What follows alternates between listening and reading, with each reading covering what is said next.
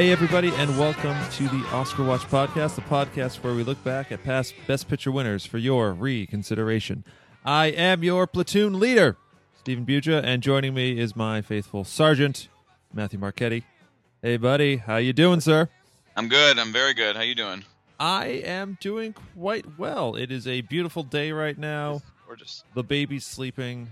It's really nice. I get to I get to chat with my uh, my buddy, and we get to talk about the 1986 Best Picture winner, Platoon, written and directed by Oliver Stone. Uh, I have to say, this is one of the ones that I was most looking forward to rewatching because I loved it when I was not really young, but when I was younger. Mhm. And I was definitely curious as to how it might have uh, held up.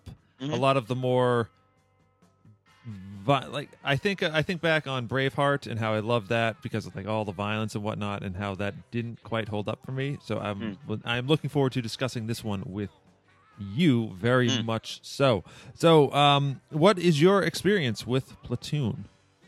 So it's funny. I it's it's sort of amorphous to a point, and then it then it becomes clear. But I, I definitely remember in maybe it was high school um, being shown a few clips from the film. Obviously, it was a history class. We were discussing the Vietnam War, and I remember just watching a few clips, going like, "Why are you showing this to us?" But it it sort of made sense because it, it it cemented itself on me in, in the few scenes um, we watched. I think most uh, dramatically the scene where they sort of raid the village, um, the kind of infamous scene, um, which I remembered very clearly. And then, you know, years had gone by, and uh, I think I had sort of a resurgence again of you know older films, and I uh, particularly war films. And there's a there's a kind of rash of really excellent Vietnam War films um, that were made, you know, before this and around this time and I think I just really was into watching all of them, and um, I think I, I'd caught the full thing at that point. So probably ten or twelve years ago was probably the first time I'd seen it fully,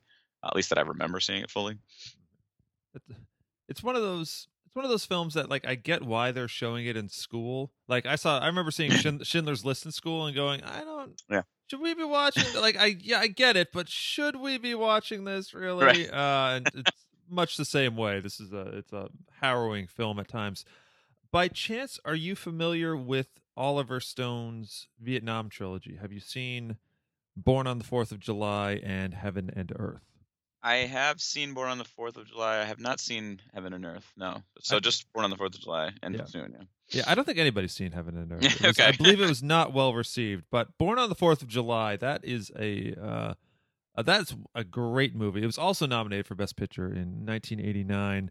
Uh, one of Tom Cruise's finest roles, I, would- I would have to say. Just. Yeah. uh, phenomenal, phenomenal movie. Much different than Platoon. It doesn't, you know, it's not spent in Vietnam entirely. It's uh, more of a more of a character piece, and the it's Mhm. more it's it's Stone's coming home uh, sort of tale.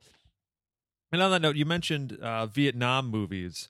There are, um, I don't know if there are a lot of Vietnam movies, but the Vietnam movies we have are, I think, legendary. Uh, where, what are like? What's your favorite one? I suppose. Oh, overall, Overall. um, overall, I would probably have to say The Deer Hunter. I think I just, I don't know. There's something about just the scope and scale of that film, and also like the relatability. I think I, I really like um, Apocalypse Now, but Apocalypse Now always feels like it's at arm's length from me, and the Deer Hunter feels like I, I sort of really get to know these people um, before all the terrible shit goes down to them.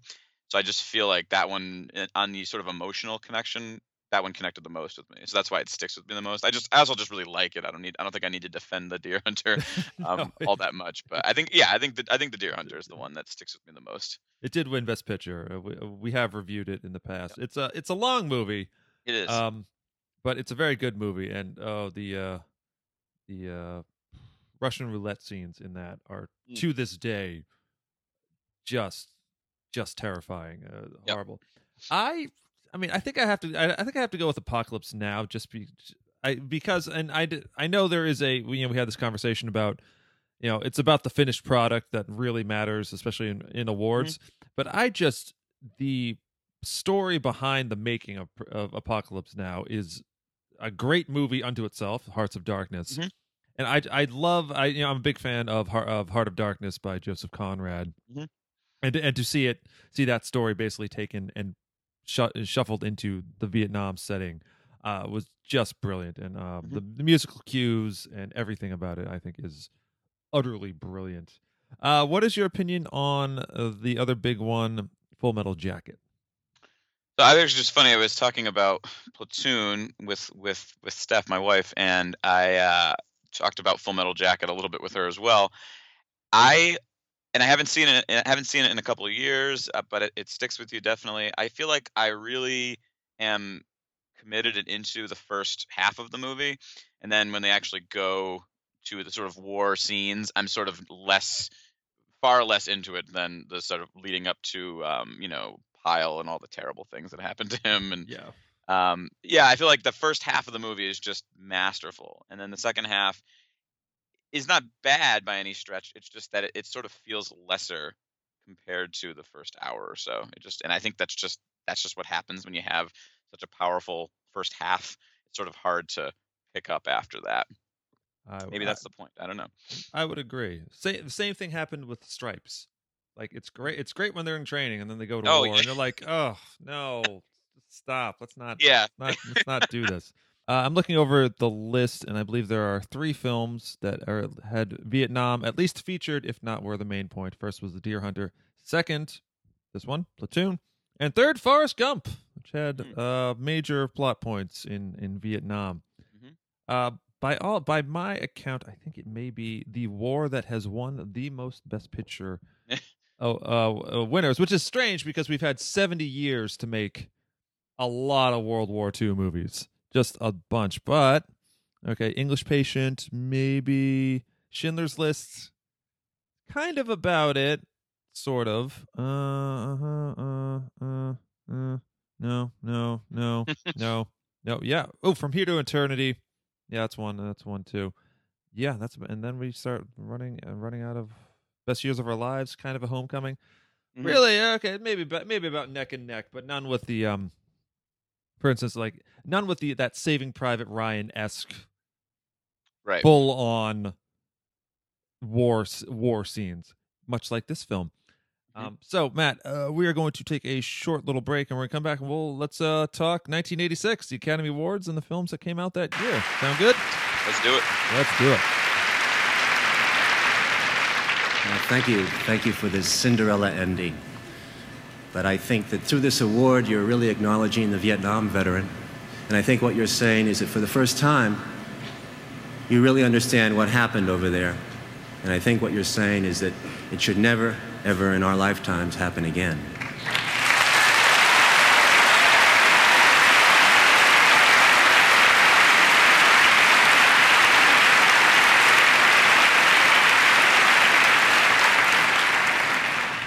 And if it does, then those American boys died over there for nothing, because America learned nothing from the Vietnam War. My special thanks go to my cast and crew, to Tom and Charlie and Willem, to Bob Richardson, Claire Simpson, Bruno Rubeo, the rest of you, my producers Arnold Kopelson, Derek Gibson, Alex Ho, to Captain Dale Dye, who gave his heart and soul for the movie, to Marion Billings, Andrea Jaffe, Paula Wagner, Mike Menschel, and Bob Marshall. And to Mr. John Daly, who gave me a shot when nobody else would. And to my wife, Elizabeth, whose deep abiding love. got me through Platoon picked up four Academy Award wins at the 59th Annual Academy Awards on March 30th, 1987. Matt, what were those wins? So other than Best Picture, obviously, uh, we had a well-deserved Best Director win, I believe, for Oliver Stone. Um, Very well deserved. and then two technical awards one for best sound with uh, four winners john wilkinson richard d rogers charles grenzbach and then simon kaye and then uh, best film editing by uh, claire simpson as well hmm Yes. Uh, solid awards all around.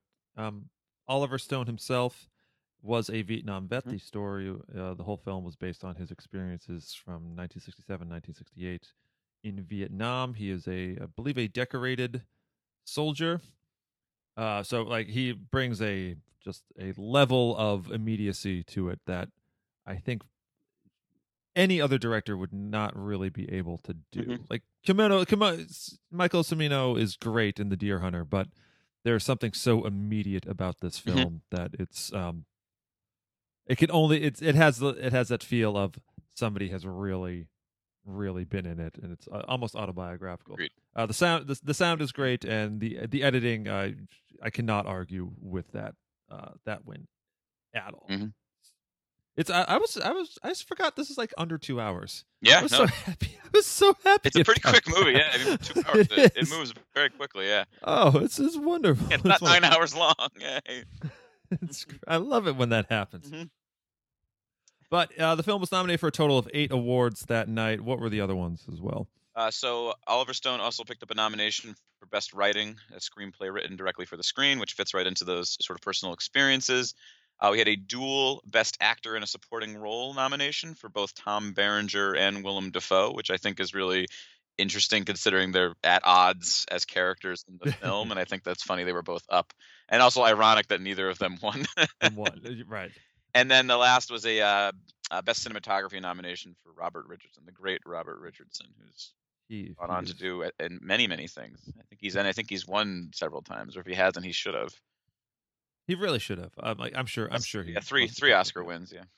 Oh well, there you go. So you know we're not gonna we're not gonna sweat you just not um not picking this one. up. I believe the win this year went to The Mission uh, for for cinematography, which is just a, uh beautiful beautiful looking film. And uh, I believe The Mission was one of the other films nominated for Best Picture. was indeed What was the, what was the list that uh, Platoon had to uh, had to go up against? a pretty like interesting sort of rounded list of films. So you, so you mentioned The Mission.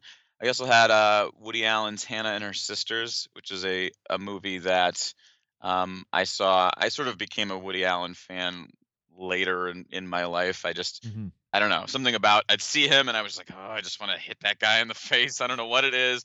And then I started going through his films, realized there was a ton, and there they seemed very varied. And I said, I gotta finally check this out. And that's when I finally had seen uh, Hannah and her sisters. I also had uh, Children of a Lesser God, which is a movie I feel like I've always seen until I see the like the synopsis for the movie, and I'm like, no, I know the movie, but I have not seen it. Yeah. And then the last Uh, one yeah. was uh, A Room with a View. I think Room with a View, right? Yeah, the Merchant Ivory uh, production. Yep. Yeah. Um, Children of a Lesser God was interesting. It was the first female-helmed film to ever be nominated for Best Picture, which is way too long, Yes. if you ask me. And this is in the '80s. Uh, Marlee Matlin. Uh, she was the youngest actress at the time to receive the Best Actress award at 21, and also the only deaf person to ever uh, have won an Academy Award. And she still uh, shows up from time to time. I think she recently made. I think I think there was some dust up with Trump and, and her recently. You, you, well, you mentioned Trump, and that's what happens to my Yeah. Oh, I'm sorry. Um, I'm I'm sorry about that. yeah. And I and I do have to say, um, I I like the film The Mission, uh, by Roland Joffé. Yeah. I love the score to The Mission. It's by it's by Morricone. It's just absolutely fantastic. Massive. It's big and beautiful. And um, 1986 was a big year for Paul Newman because he finally won a competitive Oscar. It was, it was one of those like, yeah, we're just gonna give it to you because you're Paul Newman.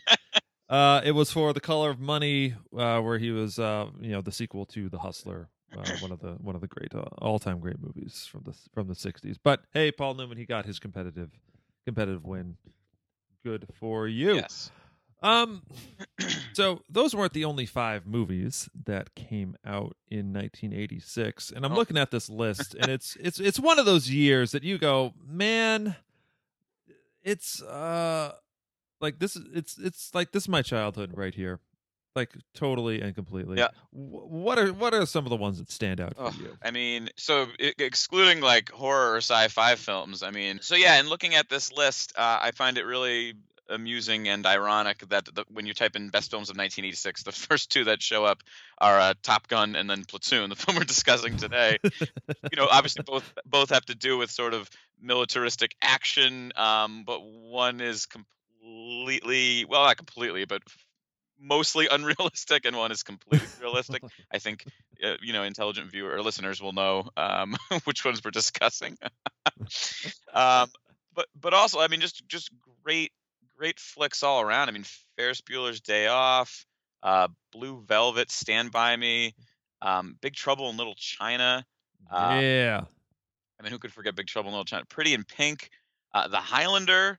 I think the second Karate Kid, Labyrinth, of course, one of my favorite films of all time, Sylvester Stallone. Thank you. Oh my god, I have dude, lab labyrinth. People have been like, I've been hearing a lot of podcasts, people watching it recently. They've been shitting on it. I'm like, no, that is a Yeah, I- great movie. Still, it's fantastic. It's. I still like it. I think when we um when we had Greg on oh, not that long ago, I think we mentioned Mm-hmm. Labyrinth, and I think he said it didn't hold up anymore for him at least.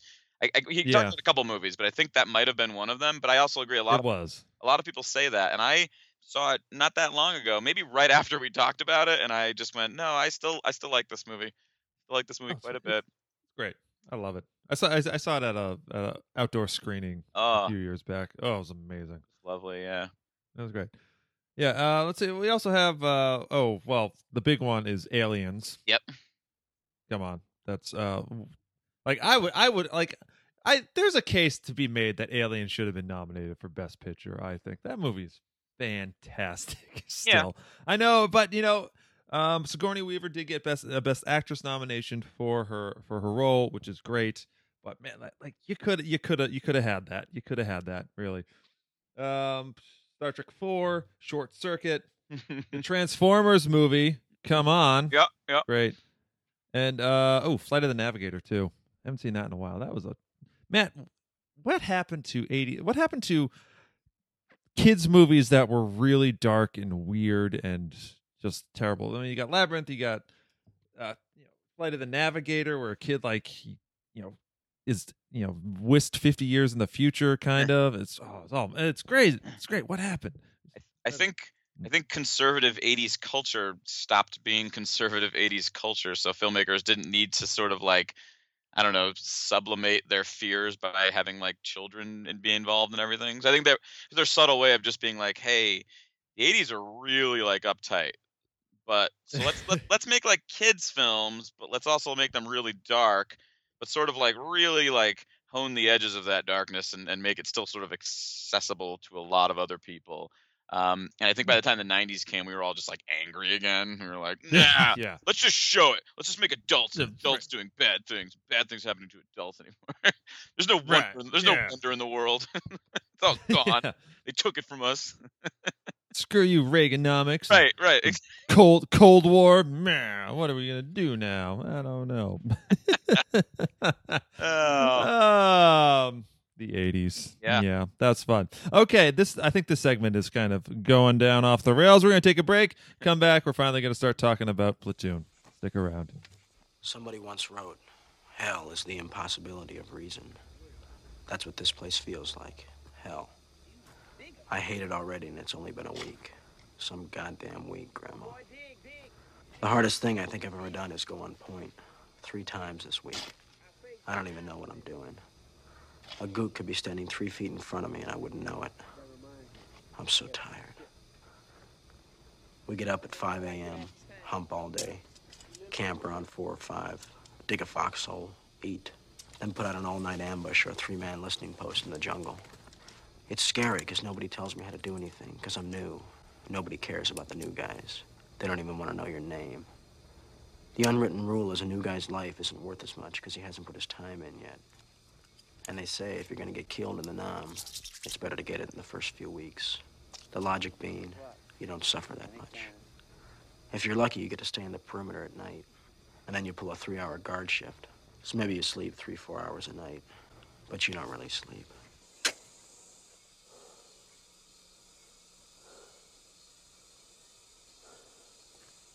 I don't think I can keep this up for a year, Grandma. I think I've made a big mistake coming here. Matt, pop quiz. What? Okay. What was World War II about? oh, um, a lot of things. A- a- a- like for what country? For America. We'll say for America. What was the what what, Uh, what was well, the goal of World War II? Um, well, some people ha- would have you believe that we were sort of these um, uh, defending white knights out to stop the horrors of the Holocaust. Others would have you believe that it was sort of a revenge exploitation for uh, the attacks on Pearl Harbor. Am I am I am I am I doing okay so far? Can you just can you can Okay you just far. say we're stopping the German government from taking over the world? We're we're we're, try, we're stopping the German government from taking over the world? okay. What was Vietnam about? Oh God. Um. You know, I feel like I don't even have a clear answer. To be quite honest with you. And that and that is the, And- that is the answer. okay. that is that is totally the answer. Think about how lionized the World War II generation is. Just how much we have Yeah. like been slurping on them for 70 years. And what they did was great, but it was clear we had like we were going against this country for this reason against this one guy. Vietnam comes around. We've been through Korea, and that was a shit show in and of itself. Vietnam comes around. I don't know anymore. It's become so. It's the the start of the we're we're not fighting actual governments. We're starting to fight weird little cells, and like it's a communist brush fire of a of a war because we're trying because we don't want to fight Russia. We're just so we're going to fight elsewhere around them, everything. I don't know. I don't know. And I what I love about Platoon, and I do love this movie. I'm gonna s- spoil it right away. Is that they don't even try to explain why we're Hmm. there. It's it's the film starts literally with Charlie Sheen getting off the transport ship into Cambodia. And it's stay and it's and we stay there. We don't go on to the politicians. We don't ask we you know, there's a little talk among the men about why we're there, but there no there's never any clear answers. And I what Platoon brings, I think Roger Ebert said, is the infantrymen's view of the war. And that is what I really like about it because it paints a morally ambiguous portrait. It's this is not uh, like I think really one of the big uh, Vietnam movies to this time was The Green Berets with John Wayne, and all America this and America that, but that was not the Mhm. feeling at home. now was it? Because like there were there were a lot of protests against the Vietnam War. It lasted a long time. People, a lot of a lot of boys died over there, and this is the Yeah, movie think that by I, 1967. Yeah. I would say by 1967, I think it was about half the country said that we shouldn't be there. That was sort of like 1967, 68 was sort of like the turning point where we really were like, no, we're really divided as a country. So I agree with everything you're saying. Yeah. It's sort of this bizarre trajectory we were on. right and and the and the last uh, what yeah and the last uh helicopter out of Saigon was what seventy three or something. It was a lo- like we were Yeah, there was- for much long. longer. It was it was Yeah. it, was terrible. So, um, platoon. Uh, it it opens with a quote. Rejoice, O young man, in thy youth. It's uh it's a part of a quote from Ecclesiastes uh eleven nineteen. Um, what do you think Stone is uh, Oliver Stone is trying to say with that? That setup. I mean, I not read too much into Stone's sort of worldview. It, it just feel, it- particularly knowing the movie and knowing what it's about going in, it, it felt like there was some sort of cynicism or irony there. That it's like these these kids basically were going to fight over in Vietnam, and that was sort of like their youth or their youth being sort of taken away from them. I mean, um, and I think, yeah, I mean, for me, when I read it, there was just sort of an irony to it that, you know, you're supposed to rejoice in your youth, but when your youth is sort of um, taken from you, or when your youth is monopolized by violence and war and combat, um, I don't know how to read that other than ir- ironic or cyni- or cyn- uh, cynical or cynically. Yeah. Do you think the film itself is a cynical film? No, actually. I mean, I, I think Really? I, I, I kind of expected a, a little bit. Well, so I think in in there there are like there's moments, particularly in um, Charlie Sheen's character, Taylor's his narration, where you see the really like Oliver Stone stuff come in. Um, I think that there's you know his sort of narration and not surprising to find out that the character is sort of based on his experiences, personal experiences in Vietnam. He feels very cynically towards everything that's going on around him. And there are characters who react that way, but I just feel like the sort of collective noise of all the different soldiers and their viewpoints perspective wise in a good way I, I like i said maybe it's because i went in expecting it's an oliver stone film it's going to be it's going to be cynical it's going to look at the world this way and there were elements in there i think the you know keith david character talks about you know issues of race and issues of um uh, social class mm-hmm. that felt very oliver stone esque um, but it also felt true to the time period. It didn't feel like he shoehorned it in there. It felt like something people would have been saying. So I guess maybe it is it is cynical, but the cynicism felt natural to, the, yeah. to the time period. I guess I guess I'm backpedaling, but I feel like yes, maybe it was a little cynical, but it, it, in a natural sense. It didn't feel like it was sort of shoehorned in. Right. I think it. I think it is a cynical movie, but it doesn't start off that way.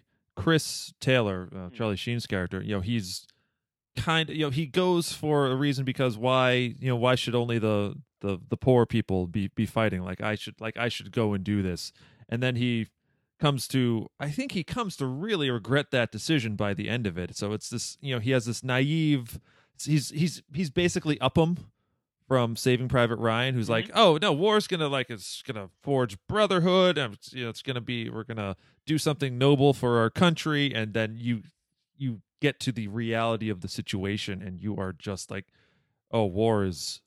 Uh, war is beyond hell. Whatever, like we are so far past what hell is. I can't even really commit to giving it a word anymore.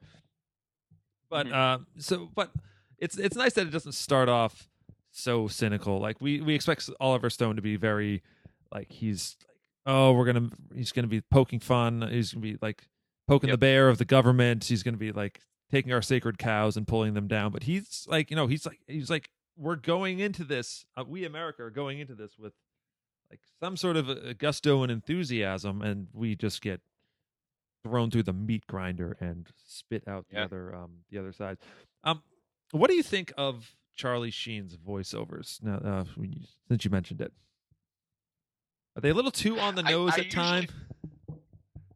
Yes, I, I usually in in general, unless it's like film noir or something that's like aping film noir, detective fiction type, uh, I don't really like voiceovers. I, I, particularly if they're done consistently. Um, I think it I the, the way it's framed in, in him sort of writing letters home, I think works. That works fine. I think that's an okay way to make it more organic to the storytelling. But I always just feel like, you know, maybe in that case, just, just show me, don't don't tell me. I sort of get it. It's like the end of like the end of Psycho. I don't need a psychiatrist to talk for six minutes to tell me what's wrong with Norman Bates. Mm-hmm. I, I sort of know what's wrong with Norman Bates at the end of the movie. Um, I don't think it, it. I don't think it derails anything. I just always kind of like, okay, he's gonna start talking like this is it's gonna get really dark and deep and like I get it. I can just watch the events unfolding and I feel like it's sort of it, it sort of is that way anyways. Mm-hmm. Oh, I, I feel like I would prefer it if it wasn't there. You prefer if it wasn't there? Okay. I yeah. you know, I was annoyed by it at the beginning but I think it won me over just because it's it gives us an insight into his mind that I I kind of appreciated uh, a lot. Um, just you know, I I think it maybe it's because I too am a college educated white guy. I'm like, yeah, I'd be probably thinking these thoughts and, and writing these letters. It's it's a it's a shorthand trope that could easily be you know overused and i think oliver stone he comes so close to overusing it but pulls mm-hmm. back and uh it's ultimately i like it sort of it's sort of the classic it's the classic um structure of like okay chris taylor is going to i'm going to tell you what i'm going to tell you i'm going to tell you it and i'm going to tell you what i told you through the through the events of this movie and well that's simple. It, it, it works for a reason, and it's uh, ultimately I'm Yeah. like, okay, fine here. And also, just as a side note, is it weird that Charlie Sheen was in the Best Picture movie? Like that's weird, right? It It's a, blows. it's a little weird. Yeah, It's a little weird. A little weird. Little, just, just, Particularly just- with like his hair still being the way it is and things like that. yeah, being so young, like he was like, oh yeah, he's gonna be. Hmm? Yes. I want to. I want to just. I guess I want to retract a bit with the voiceover. I do think that, to your point, there are moments where it works really well as far as like a setup goes. So the sort of uh, the, the sort of um, the invasion of the village scene we talked about a little bit earlier. The setup for that with with Sheen's voiceovers, with Taylor's voiceover, works really well because it sort of builds suspense to you know something bad is going to happen. He talk he's talking about the Tom Berenger character Barnes going in Mhm. there, and like we loved him that day. Um, and then you see what happened, and you're like, oh, like Yeah. sort of in that moment. He was sort of he was sort of Taylor's hero, and then you see all the shit that unfolds, and you're like, oh no, this is terrible. So I, I like th- in that way because it's sort of he sort of uh misdirects you, Stone and Taylor, in a way, misdirects you into thinking it's going to go A, and it ends up going in the direction of B. So I think he does use the voiceover in at least creative ways. Um, it's not always just to like get into the character's head. It's also to sort of play with audience expectations, and I think that's that's a really cool way to use that. Hmm. Hmm. All right. Well, since you mentioned Tom Berenger's Barnes, uh, obviously Barnes and Elias, played by Willem Dafoe, are the sort of two ends, uh, you know, two sides of the same coin uh, that are pulling Chris Taylor in these opposite directions. Um, the, what do they? What do they represent to you in the film? So Barnes is the like the dehumanization of war, like personified, and Willem Dafoe is close to being as much as you can in Vietnam War the humanization of war. Like, you know, he still has his moments where he's sort of like this bloodthirsty killing machine, and he's Mhm. very good at what he does. But there's something a lot more human about him, at least human in the, in the sort of warm sense. I think that Barnes, unfortunately, is more often what we get when we look in the mirror at ourselves, when we, we sort of think about our darker impulses. He's sort of all of those things um, just laid out in front of us, and we look at him and you're like, oh no, this man is just disgusting. But in our heads, we're like, I'm not 100% convinced that I would go to a war like this and not become like him. Maybe that's like his shield Yeah. his shield to put up in front to sort of protect himself. Um, so yeah, like you said, two sides of the coin. I, I just, yeah, I don't know where I'm going with that beyond that point. No, no, Yeah, that, no, that's dehumanization and the humanization. Yeah, it's Barnes. I can't imagine Barnes started out that way, but he's been in the shit. He's been shot seven times. He's been there for Yeah. years and years. And this, like, you're in a war zone with an enemy whose faces you you rarely ever see, who you can't identify. You're going to lose your humanity along the way somehow, and it's so it and it's so easy to to lose that. It's like it's much harder to be Elias and try and try and keep your keep yourself you know sane. It's because it's so much easier because all the stuff you see and you like you just want to survive. That's how you get out of this. You have to become you have to become more to survive a war. You got to become more and, and Right. everything. And it's um it's it's uh, I think they also represent sort of the uh, the old way and the new way. You have Barnes who's this very straight laced like we have the mission, we got to get it done like the the old the old way of thinking about war and now you have elias who's like man like war like i don't know about this whole war thing. Like i'll do it but we don't have to be we don't have to descend to the level of savages to attain our goals. And i think barnes is like no Right. that's the only way we are going to attain our goals in the, in a war as muddled and as morally ambiguous as this. But i think Yeah. there is i think there's another thing at play here and i was you know i was looking i was thinking about this movie and how like some of the major beats you know then the plot the the plot the various plot structure of the of the movie and you know what i you know what i'm gonna i'm gonna toss an idea out here platoon Hmm. is a hero's journey it is absolutely a hero with a thousand faces you okay so you have a young man who sets out from his homeland in search of adventure. It's Chris Taylor. Um, he is at least metaphorically in this sense an orphan. His, he doesn't really talk to his parents. He just write, he's just writing to his grandmother, his caretaker. Um, in this new land, he, uh, he is tested by combat. That's that's a thing, and he meets two men, uh, both of whom represent a sort of father figure. One is a mentor, Elias. The other is this, uh, this like this hero, this great sort of like villain, this antagonist to who, to who he is. And um, these two men despise one another. And at one point, the uh, the uh, the angry one, Tom Berenger, he kills the mentor character, kind of like Darth Vader kills Obi Wan Kenobi. And ultimately, in the Mm. and ultimately in the end, uh, Chris Taylor, uh, he metaphorically and also in this case literally kills his new father figure, which is which is Barnes, sort of both for I think I I can't tell if it's a rejection of Barnes's ideology or almost an embrace of it, but uh I was just Mm. and and and that and through doing that he is allowed to put down his sword and go to rest having accomplished his quest. Uh I'm spitballing that. What uh any thoughts on that particular reading of the text? No, I I think that that works really well. And two, you're thinking of um, well, I'm thinking of um, you know sort of classical structure, literary structure, tragic tragedy, heroic story structure.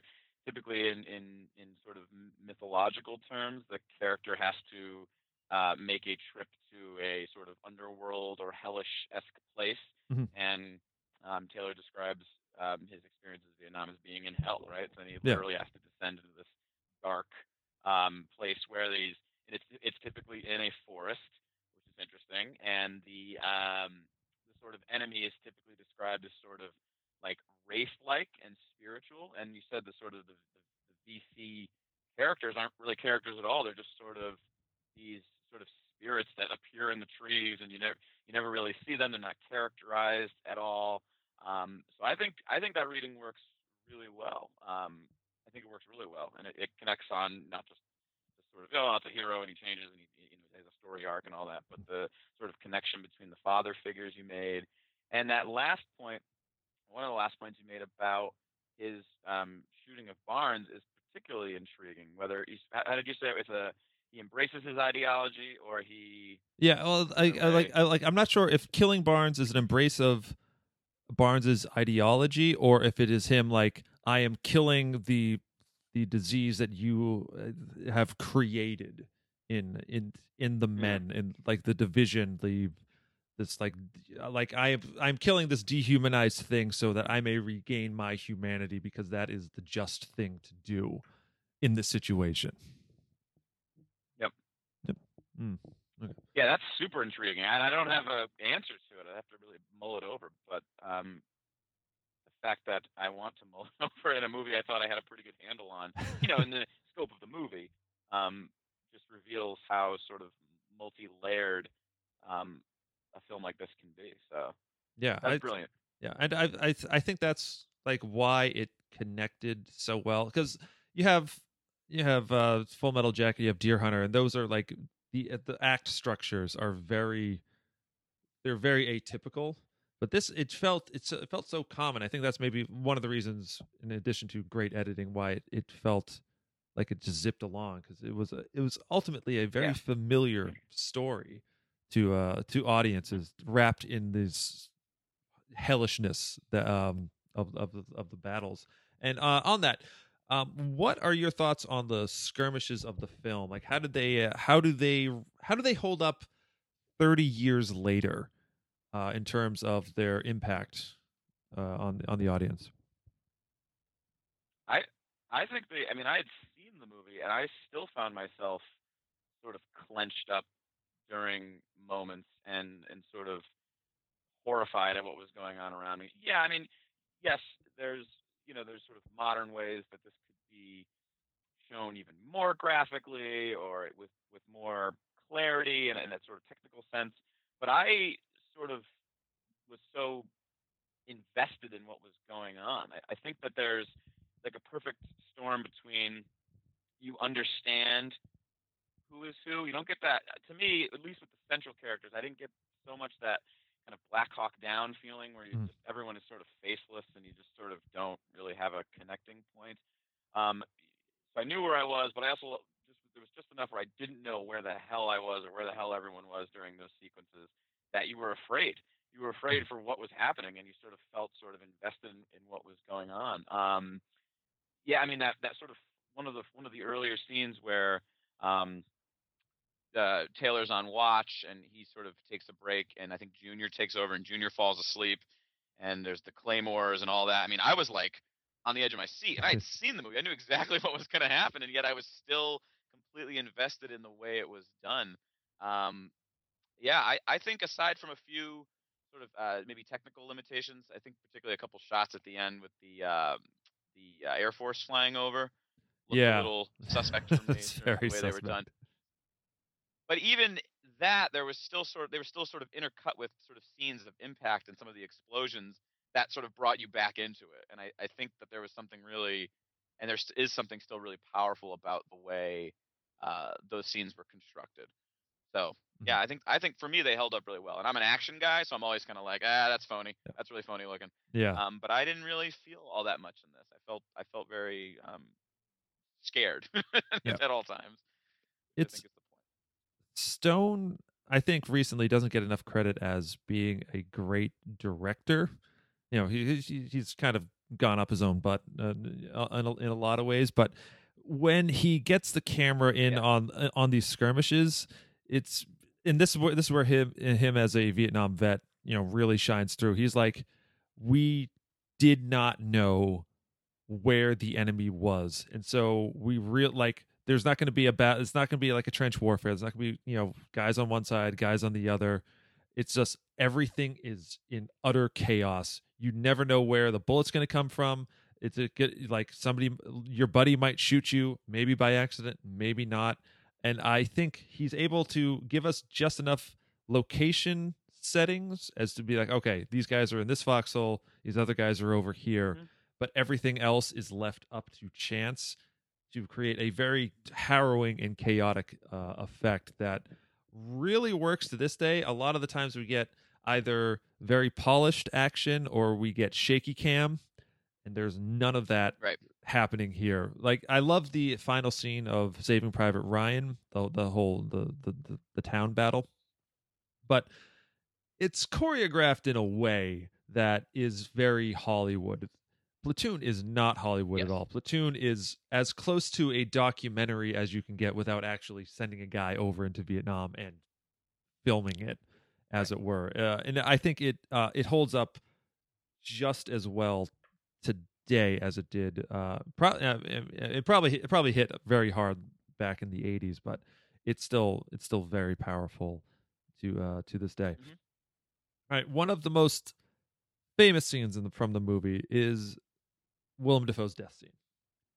Um, it's I think it's been parodied for 30 years. Um, what makes this scene with him? The music is swelling. He's being chased by the Viet Cong. He's bloodied. He's getting shot at, and he throws up his hands while the helicopter flies over. What what makes that scene so iconic and memorable in pop culture? Well, I, I think there's a couple things.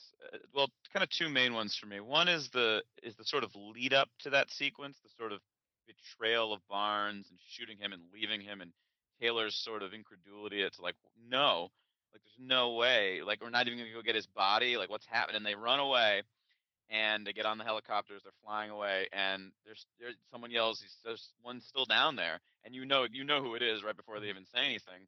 So that build up to that is just it's it's harrowing. You get so invested in it. But to me, it's sort of um, and, and maybe this is reductionist, but it sort of feels like the moment in Armageddon. I know you like Armageddon when Bruce Willis cries. It's you see this character Elias that you sort of like you just look up to him so much. He's so strong. He's just he's he's strong, but he's human. You want nothing to bad to happen to him, and to see him in this moment of almost complete uh, helplessness, Mhm. it just it just shatters you. I Oh, mean, yeah. completely shatters you. Any one of these guys can be taken away at any moment, and to see the one you sort of I think as an audience collectively look up to the most um, in that sort of uh, helpless posture and that helplessness of that entire moment, you can't help but sort of just melt when it happens. You're like, this is just the worst. This is the worst thing that has happened so far for me. Yeah. and I just, it just, it just takes the wind out of your sails, like really. And there's, and there's also Stone sort of plays with, you know, some conventions here because there's a sense that, you know, maybe maybe they're gonna get down and get him. Like the helicopters are flying over and they're hitting the the attacking VC on him, and it, he's just like so close to getting away, but he doesn't. He does, yeah. and it just it just rips you apart. Rips Yeah. you apart.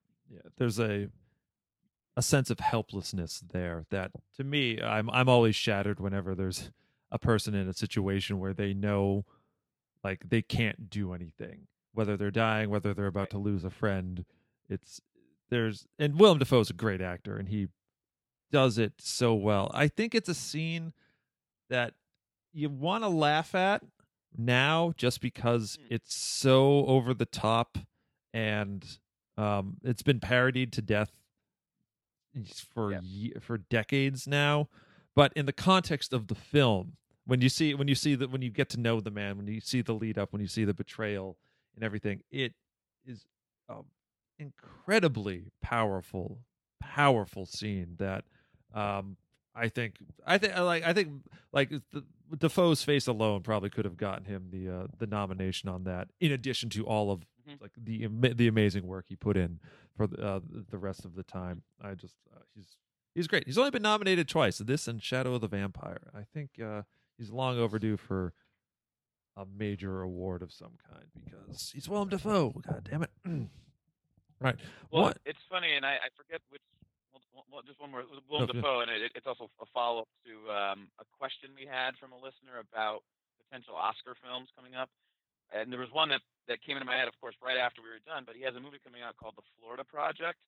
Oh yes. plays like a normal a normal guy, and it looks to be uh, well, it's a movie I'm very excited about seeing, but it looks to be a potential least Oscar nomination for him, and he's again sort of playing against type. He's not the half man, half lizard we sometimes know him as.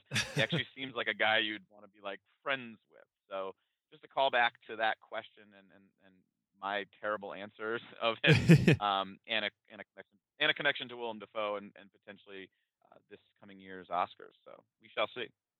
We shall we shall see. We shall see. Uh, um, one of the things I like doing, um, because I think a, l- a lot of writing you can look you can look back at it as it as authorial intent and go, oh, this person chose this name or this this idea for this reason. I always like going over the names of characters to try and see if there's like if there are hidden meanings there, and I just felt compelled to do that for our main characters. Uh, so so just bear with me. Uh, Barnes, Mhm. last name. Uh, there's a long, long list on. This is all this is all Googled stuff. Long list of things, but there's two two ones that stood out of for potential meanings. Derives from an Old English beorn, Old Norse barn, or which can be translated to young warrior, and uh, it's also an anglicized form of a Gaelic name, which is a by name meaning spear. Uh, it's a type of weapon. Okay. I, th- I I just thought that was like very fascinating. He's you know he's very he's very much a weapon in this. Elias, Yes. um, Elias is a um, it's a medieval personal name. It's the New Testament Greek form of the uh, Hebrew Elihu, uh, which means Jehovah is God. Which I think, which is just funny because the next year, who did uh, Willem Dafoe play? In the Last Temptation of Christ, he played, of course, played played Jesus. But he, but you know, he, he, but he almost dies in a uh, in a in a, in a crucified manner. He, you know, his hands are up. He doesn't do Yeah. the do the whole pose, but he's you know, he's kind of the uh, the shepherd character of you will who has to die in order for our character to achieve his salvation. And uh, finally, Taylor uh, Taylor's last name I just have to cut, and he does get cut uh, on the on the face at one point by by Barnes, Yeah. uh, which uh, which you know, so just a, a, a fun little thing. Sometimes the names have meanings. A lot of the times it, it's just chosen at random. But I think uh, Oliver Stone is a smart enough dude to maybe have some uh, some idea about what he's doing. Yeah. Mhm. Um. Finally, uh, one of the things, Adagio for Strings by Sam, Samuel Barber, is played constantly throughout this movie. Uh, it's a beautiful, it's a beautiful song. Um, I think it's become it's at the point now where it's known as the theme to Platoon, much like "Thus Spoke Zarathustra" is the theme to 2001. Uh, is Mhm.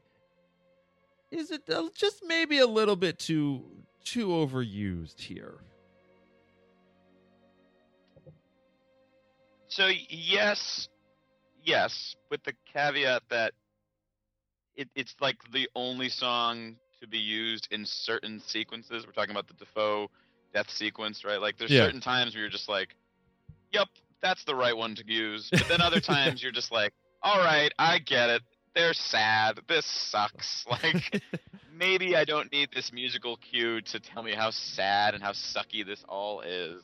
Um, yeah, it's funny. I I think my memory in just rewatching it of the song was just like, ah, they're playing this a lot, but it's pretty, and it contrasts how like, absolutely grimy and dirty and disgusting this movie looks. Um, so it didn't hit me so much as an overuse. I think it is overused. Uh, like objectively, it's overused in the movie. Um, but I think I think the moments where it really works uh, work so well that I can forgive I can forgive some overuse. Yeah.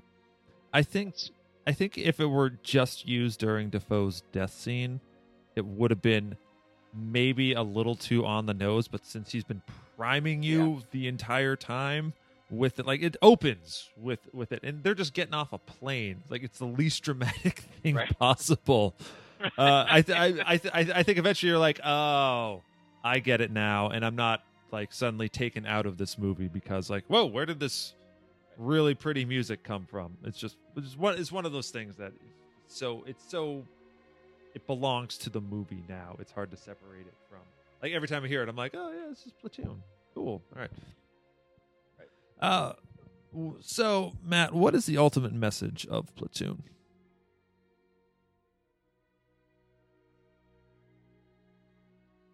I know he's got this question coming, and I got to think about it. And I actually, I think that there's not. I think often there's not a lot of merit in um, sort of taglines for films. Sometimes they're just sort of throwaway. But I really like. I like the whole art campaign for, for Platoon. The original theatrical poster is just like beautiful. Mhm. The way the logo is done is beautiful. But the tagline, and it's right on there in the almost the center, it says the first casualty of war is innocence. Right. So this idea of Yeah. like loss of innocence in individual people, the loss of innocence in this sort of like surrogate family of soldiers, and and even in a bigger sense, the loss of innocence, loss of innocence in, in, in us as a country, in America as a country. Um, so this, I think, this idea of loss of innocence, but in a like in, in a kind of multifaceted way, um, is for me sort of the main purpose or theme. Maybe I would go for. Yeah.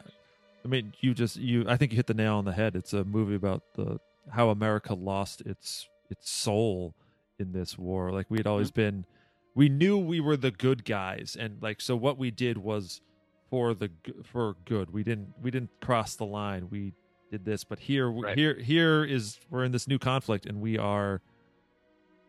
So we're being dragged down into the mud. Our the the sky is gray and uh, we're just like losing ourselves out out in the jungles of Southeast Asia, and it's something I don't think we ever we were not prepared for, and I don't think we fully reckoned with because I think we've been on that road ever since, in these quagmire conflicts that we're not nobody's in like we knew why we were there in World War II. For the most part, we kind of knew why we were there in Korea. Like why were we there in Vietnam? Why were we there in all these other little little brush fires that we fought over the decades? I like we're just we we started losing it and we've just continued losing it ever since and I don't think we've ever really recovered from from that and it's uh, it's Mhm.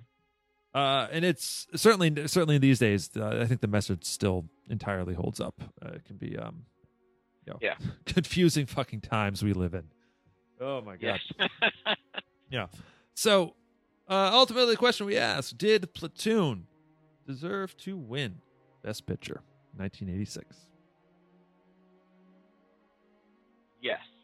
Yep. I think for pretty much, I think this entire podcast is a testament to why. I think the reason, I mean, I think a, a film made in the you know mid-ish '80s about a conflict that was going on in the late '60s that still holds up both narratively and um, technically, I think is sort of just enough to sort of say yes, it, it deserves some accolades. But I think the sort of power power of the film and staying power of the film. Maybe wasn't even anticipated by the filmmakers in the 80s that we would still be looking at this in 2017 saying like ah like this is still unfortunately how things are in a lot of ways. The sort of division between people division between soldiers and, and between anybody in countries. Um, and the fact that we still can look at it and sort of question its morality the morality at the time the morality of at the time of when it was made, the morality of our country now. I think for all those reasons, it, it remains um, just really powerful, and and just as a as a just an awesome sort of um, contrast to the majority of films coming out. A lot of not the majority, but a lot of the films coming out in the 1980s, which were similarly guys with guns doing heroic things. This is like the complete antithesis of that, while still having some of that in there like you look at it and you're like, yeah, this could be an action movie in the 80s. But then you look at it and you're like, no, this is not an action movie in the 80s. like this is completely different and, and timeless in in that sense. So with all that being said, yes, I think it I think it did deserve and still does deserve yeah. win. There, the dogs agree. Yeah, thank you, thank you, dogs. We appreciate it. Uh, there's been a lot of talk of you know, memorials versus monuments, and monuments are things we should uh, remember, and memorials are things we should never forget. Uh, I think Platoon is a memorial to the men who served in Vietnam as a way to make sure we like, we never forget. Like there were people involved every day on these hills in these jungles dying for some cause we can't even imagine and we should not forget them we should not forget that this is a thing we did and we should try and learn from history and lord knows we don't but like man it's like it Mm-hmm. it's just it is all laid out in this movie as this is what war can do it doesn't destroy it, it destroys countries it destroys houses it destroys law it just like literally takes life away but it also breaks something within a person and within a people uh, at ho- you know at large that um, can't be really put back together again. You know, there are no, you know, there are no heroes. There are no. It's, it's not Schwarzenegger with a gun here. There, it's every. It's just people doing what they can, how they can to just make it through another day because they're all they just want to go home, and that's. Um. I think um, that there's a timelessness there to any war really that where the soldiers they don't really care why they are doing it. They just know that they're there and that's the reality of the situation they have to face. And um, that we have to keep talking about this 30 years later and all these wars and conflicts that are happening is um, heartbreaking but i think it's you know platoon still holds up as a testament to what we what we give and what we lose in a in a wartime setting. And so yes, it absolutely deserved uh, to win Best Picture that year. Uh, I mean, it would have been fun if Aliens was uh, was in the running, but you know, I'll, I'll I will I will take what Yeah, I that'd be an can. yeah, it would be it would be. Um, uh, guys, thank you so much for listening to our episode on Platoon. Next week, we are going to finally take a look at the Asghar Farhadi Best Picture winner or Best Foreign Language winner, A Separation. Uh, I'm looking forward to that. Been di- I've been meaning to do that literally since Hmm. my daughter was born, uh, many months ago. No. uh, if you like what you hear, you can write us uh, an email at OscarWatchPodcast at gmail.com and be sure to follow us on social media at OscarWatchPod and subscribe and review us on iTunes. It really helps get the word out about this little thing that we are doing.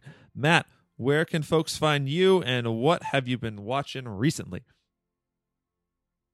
Yeah, you guys can find me on Instagram at uh, movie underscore matinee, matinee with two T's.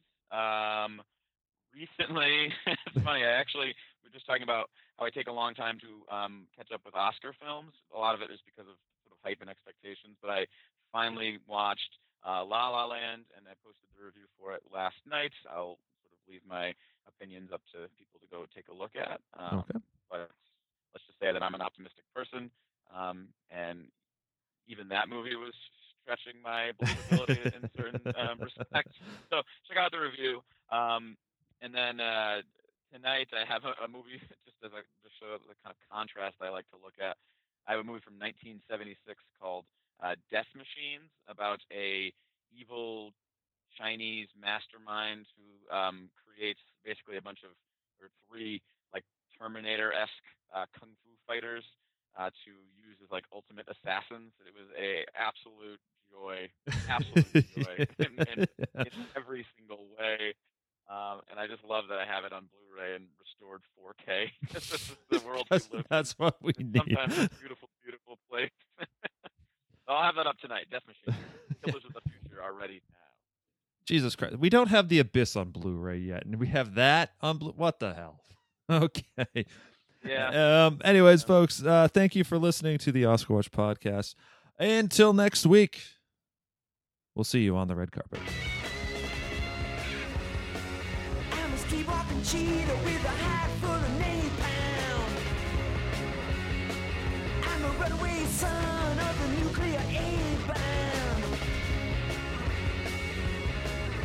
the world's forgotten boy, the one is ended